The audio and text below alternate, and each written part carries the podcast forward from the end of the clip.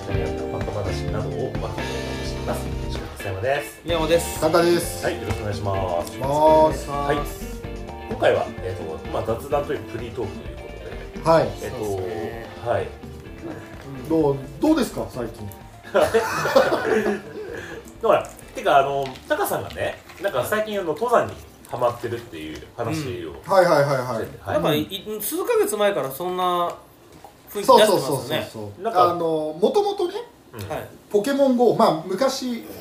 はい、結構前か、はい、ドラクエとかいわゆる GPS1 ゲーってあったじゃないですか、はいはいはい、まあ今もあるけど、はい、それをおすすめしたことあると思うんですけど、はい、まああれは結構目的地まで歩いたりとか移動したりとかっていうのもあったから、うん、ゲームが主で、うん、歩くのがサブで楽しんでたんですよ、うん、はい、それがいつの頃からかゲームに飽きてしまって歩くのが今度趣味になって歩いてたんですよ、はい、で、歩くのはまあ平面移動ですから、その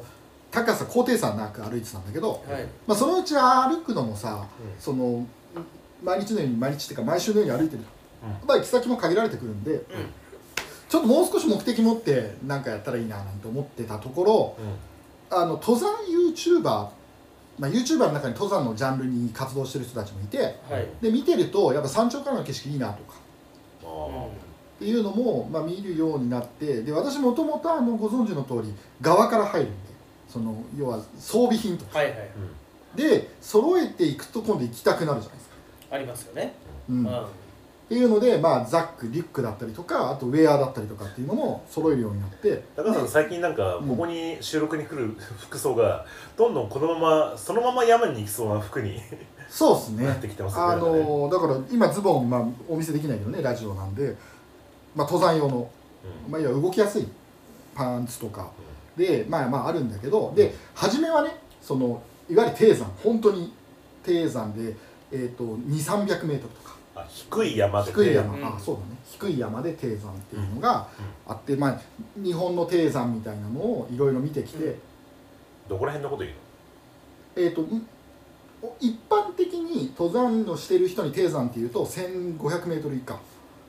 とかっていう、1200メートル以下とか、まあ要は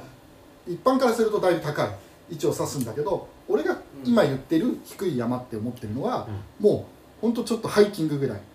の感覚で行ける、子供も十分楽しめるぐらいの、ノリで行けるような山じゃないとしんどいだろうなと思ってたの。具体的な山名っていうとどこら辺？それこそ千葉でいうと鋸山。あ、鋸山はすば低山なんだ。かもうすごく低山、200〜300とか。でラジオで話したかちょっと覚えてないけど、そのなんとかアルプスってまあ例えば長野とか、はい、いろいろ出てくるじゃないですか、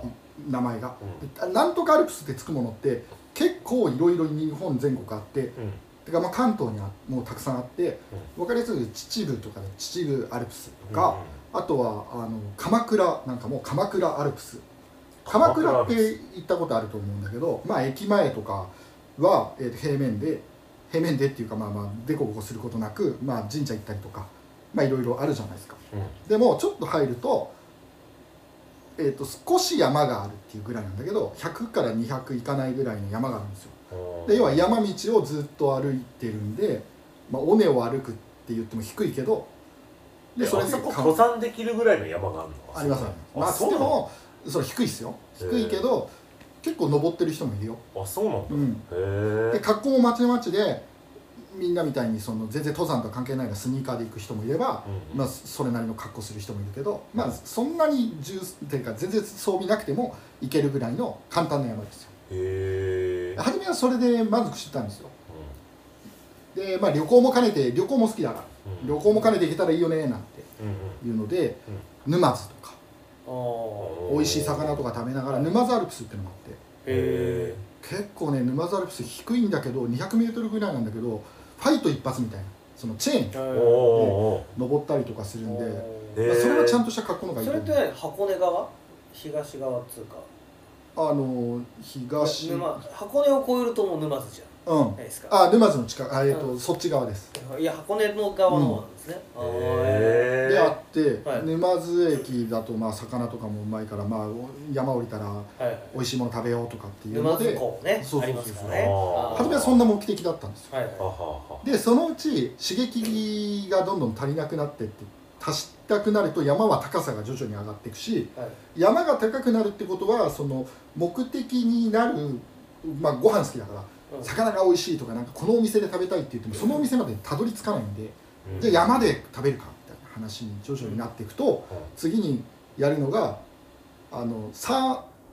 夏だと深山から紹介してもらった冷たいものを冷たいまま飲める魔法瓶っていう不思議なアイテムがあるんですそんなに詳しく説明しないでもどの時代からタイムスリップしてるか分かんないんだけどいやいや俺今年初めて恩恵受けたからさこれすげえな昭和以前の人間みたいな氷が溶けねえと思って、うん、で今度それの冬版で、まあ、あれももちろん本あるんだけど、まあ、そんなに強くない登山用にもう少し、まあ、重量が少しあるけど、うん、その分6時間経っても100度のものが70度ぐらいまでキープできますよとか70何度までキープできますよとかっていうのがあるの、はい、でそういうの買ってカップラーメン入れてたんだけどそれも飽きてきて、うん、今度はバーナーでねバーナーで自分で料理を作るようになってて、うん、まあつっても今自分の中で流行ってるのはチキンラーメンに、はい、袋のネギを、うん、とベーコン買って。あ、そう切られてる刻んだやつねそれを山の上で食べるだけだけどとかっていうのもやるようになっていったりとかどんどんやりたいことが増えてくる、はい、ですよで俺ねこれ気づきなんだけどまあ良かったものランキングみたいなものを言った時にも話したかもしれないけど物を買うが1じゃなくて、うん、第一じゃなくて用途まず何をしたいっていうのがあって。物を買うと、うん、無駄なものって買わないね、うん、何を言ってんのこれってね大きな気づきなんよ前までの順番だと物を買う時って、はい、新しいものこれが出たぞお欲しい買うまずここ1でその次にそのものの用途を自分の中でこうやって使ったらいいみたいなのを探すから、うん、はまればいいけどはまんないと、うん結局2個3個って別のものになっていくんで、ね、要は散財が多くなる、ね、そうだねやっぱ何をするかを決めてその後物を買うんだね、うん、そうそうそうそうそうようこそそれは普通ですね俺これねほんと大発見高さんが今までいかに消費の奴隷だったかっていう不思議だよね便利だよね分かりやすいのがねアウトレットショップってあるじゃないですか、はい、木更津近場だとね千葉だと、はいはいまあ、いろんな洋服売ってるじゃないですか、はい、で買うことが主目的だといろいろ買うんですよ、うん、なんだかこれ安いから買うとか買うモチベーション、まあ、例えばコストコに行くみたいなそういう感じってことコストコに行くのもまあまあまあ近いですね、うんまあ、だから金額的に安いのが買う理由になって買ったりとか、うん、で結局着ないみたいな、うんお買い得感で選ぶんだよねそうそうそうそうこれで会社に行こうとかそういうことじゃなくて、うんうんところが登山のものだけ買うしかも今俺会社に行かない、うん、そのテレワークなんで、うん、まあそういう服も買わないから本当登山のものしか買わないんで、うん、買わない時には何回行っても買わないし、うん、あこれ必要だったわで買うと必ずそれはきっちり使うし、うんはいはい、本当にね目が覚めたね登山をしてねあ、うん、あれいやまあうん、うん、そうだまあまあそんなね中で、徐々にこう高さが上がっていくと、はい、今だと 1,000m ちょっとぐらいのところが好きなんですよ、はい、で、うん、それは山でいうとどういうところですかいやって言ってもね分かるちなみに筑波山っていうのがちょうど990ぐらいですよ、うん、あなるほどそうだね筑波山はちなみにあれぐらいの高さの中では割と登るのにハードルが高い方あ高いんだうん低くないですへえ結構そのなんつうの体力にある状態じゃないとまあもちろんその普通に運動してれば登れるところだけどまあどこから登るかにもよるけどねあコースもあるからねそうそう、うん、てっぺんが990だけどそれをだから200ぐらいから登るのか、うん、750から登るのじゃ話が違うじゃんああそうだね、うん、はいはいあとは有名なとこだと金時山とかね金時山どこにある神奈川です神奈川で足柄山っすねああ神奈川まで行くの神奈川っていうかもう静岡の方まで行きますけどとか まあ、あとは秩父の方でものすごい景色の綺麗な見晴らしのいいところでいくつか山があって、まあまあね、なんだっけ、秩父市がさ、うん、なんか今そういう売り方してんだよね。登山にいらっしゃいっていう、登山客をすごい集客するためにガイドとか、うん、いろんな整備をしてるんだよね。俺もそれで初めて注目してみたんだけど、すごい悪いよね。例えばさ、新幹線乗りますとかって言ったらさ、うん、電車に乗って新幹線代だったら多少行ったってまあ 5,000 円ぐらいかかるっていう目算じゃないですか。その行く距離にもちろんよるけど、まあ、静岡ぐらいもちょっと出るにしても、はい、乗ってる時間は1時間なくてもまあ 5,000 円ぐらいだけど、うん、秩父って西武池袋線でまあ行く時に、うん、特急ラビューってわかります？電車ラビューわかんないです。ね、うん、新しくできてるんだけど、それこそ今日のって言っても配信だと数週前になるけど、うん、市川のガラス張りの窓みたいに、うん、その景色を楽しむためにものすごくでかい窓がある車両ができたんですよ。だからその秩父市と盛り上げるっていう意味でも、うん、でラビューに乗る費用が、うん、池袋から秩父の山奥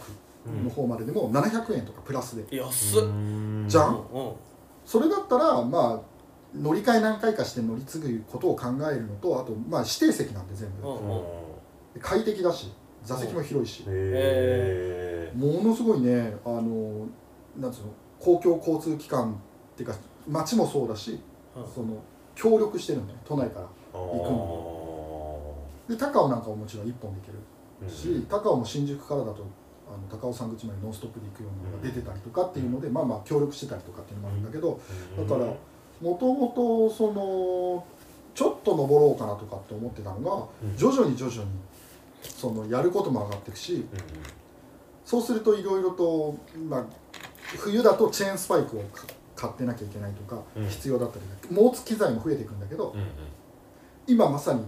楽しい真っ盛りでほぼ毎週登ってるね。でまあ、それがなんかさっき、YouTube の、前この番組で紹介したタカさんの、麺を食べる、まあ、YouTube がねありましたけど、そこの同じところに登山の動画を、ウォッチメントラベラーって旅をするって言ってたけど、まあまあこのご時世だとなかなか旅もできないし、まあ登山編みたいなのでちょっと見てみましょうか、ね、僕らも見たことないからさ。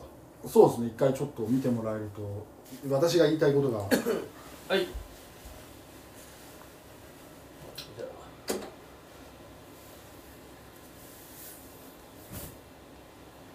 まあ、分かりやすいのはね、やっぱ秩父丸山とか、これ、秩父丸山、景色も綺麗ですよ。わかりました。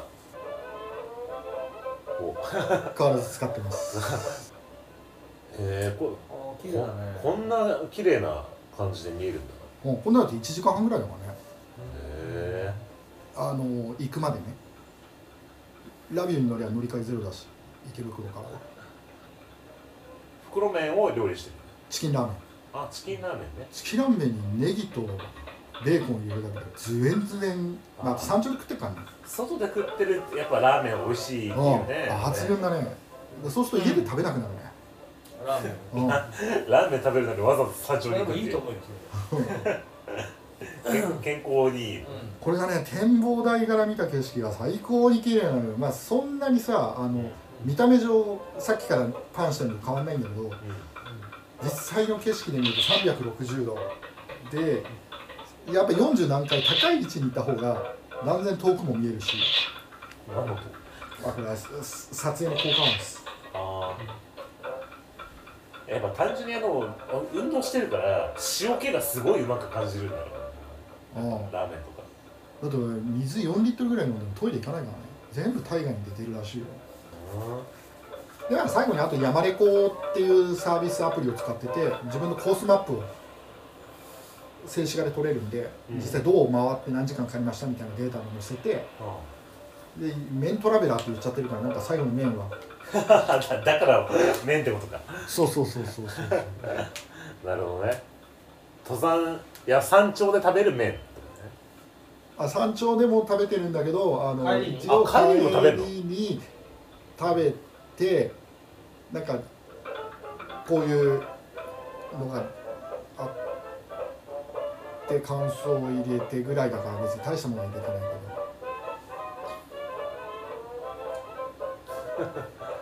これ油そば、あ、そうそうそう、ああ美味しそうだ、食べてるところもどうかない、もう気持ちだけだから、だから一応名前がそう名乗っちゃってるから。はい、わかりました。はい、今八王なんだ、あ、今見たのは秩父の丸山という山です。なるほど。はい、ということで拝見しましたけど、はい、なんかね、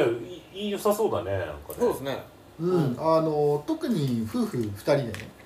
その共通の趣味で、もともと嫁が運動好きなんで、うん、それに合わせてやってるけど、合わせてやってるっていうのは上からって意味じゃなくて、合わせて一緒に動いてるから共通の趣味としてもいいし、まあ平日がねとにかく家にいるんで、土日はちょっと体を動かすっていう意味では基本毎週行ってます。そうだ、子連れはちょっと難しそうだけど、まあ友達と行くとかそういう感じだったら良さそうな。そうそうそうそうそう、だから高尾山とかだとね有名だけど、うん、まあ以外にも同じぐらいの時間かけて結構いろいろと登れるし、それぞれの山で違いもあるし、まあ、山頂から見る景色も全然違うんだね。うん、わかりました。そうですね。じゃあ登山、うん、だから前に筑波山行ったっけ。筑波山だね、登りたの。なんか企画しますか。いいと思いますよ。山頂から。次回3月、2月、3月。だから全然それぐらいでもし、だからそのコロナがさ、だからあんまり街中に行けないっていう、なんかまあまあ。そうだね。人混みも少ないし。次回我々じゃさ、どこか山行き取りますか。うん、まあそれでも全然。山行って山の上から。送る。山行って山の関係で。どこら辺があれですか。まあなんつうの、まあ体力が、まあ、ものすごく落ちてるっていうのはあるから、まあかなり初心者レベルのやつがいい。あ、ちなみに俺も初心者も初心者なんで、登ってる最中もゼーハーゼーハー言ってるし、途中で止まるし、全然それはあるよ。うん、別に劇的に俺登山マンになったみたいなことはないから、全然。いや、低山だったら登れるっすよ。相模湖ってあるじゃないですか、相模湖から、その高尾山を目指す。高尾山って普通高尾山口から登っていくじゃん、じゃなくて、相模湖から登っていくみたいなコースもあって、古物城山っていう、まあ、山経由して高尾山逆みたいなのも結構登り動態もあるし、景色も綺麗なんで。とか車があるんだったらまた話は変わるけどね。車、まあ電車でもいいし。あ、てかノコギリ山、なんかノコギリ山さ、なんかこの間テレビで見たらなんかすごい面白そうだよね。なんか山頂のところにいろんなものがある。なんかテレビで覗き穴が。ノコギリ山去年の夏行ったけど、すごい人出だったよ。びっくりしたけど。ノコギリ山はロープウェイでも上がれちゃうんで。なんだけど俺ね、何ヶ月か前に1回行ったんだけど工事してたような気がする。その地獄覗き穴みたいなのがあるんだけど、それが見れなかったんだよね。覗き岩っていうのがあって、地獄覗きの岩、山の上に出っ張ってる岩があるわけ。ここに行くと下行くと何もないっていうの。そうそうそう。ここがめっちゃ並ぶ。めっちゃ並ぶ。まあでも下から登っても十分いろいろ見れるし、見応えは。だからノコギリも一回行ってみたいなって思ったんだよね。行ったことないの？ない。あ、てか僕はね、小さい頃あるのかもしれないけど記憶がない。なんかノコギリ山でも割と辛いよね。上に行った後でも階段が、階段なんでね。それがノコギリ山の最大の辛さ。階段。階段ってスロープよりきついんですよ。で上の中でも登ったり降りたりするから、俺もう超絶運動不足だから。そうなんだよ、上の方まで車で行ってやったけどめっちゃ疲れた。あ、上の方までだとあとはそうだね、ずっと階段だね。あとずっと階段だね。階段って登るよりも高く足を上げなきゃいけないのと、下りやっぱね、階段で下るってビシッビシッってダメージがくるんだよこれ。そう、あれがね地味にくる。なるほど。20分ぐらい過ぎたあたりからあれ異変があって。確かに。ちょっとじゃあ、まあ高尾山になんかじゃあ見繕ってもらって、高尾山はね一回行ったからね。ね。そうだね。ああ、高尾さんは俺も何回か行ってるからね。まあなんかじゃあちょっとおすすめのやつも山があったらこんな感じで、はい。じゃあありがとうございました。ぜひウォッチメントラベラーの方でね、YouTube 番組の方で他にもいろんな山に行ってる動画をちょっと紹介して、そうですね。くださってるので、なんか。おしたいポイントがあれば今までね、その1年ぐらい間がね、はい、1年2年ぐらい間が空いてたけども、はい、まあ登山が趣味でちょっと動画もやろうかなっていうのでやってるんで、はい、1週間に1回ぐらい更新を今頑張ってやってるので、はい、よかったら見てもらえるっていうところですね。チャンネル登録よろしくお願いします、ね、よかったら高評価、チャンネル登録よろしくお願いしますはい、じゃあ以上、中さんの登山の話でした。はい。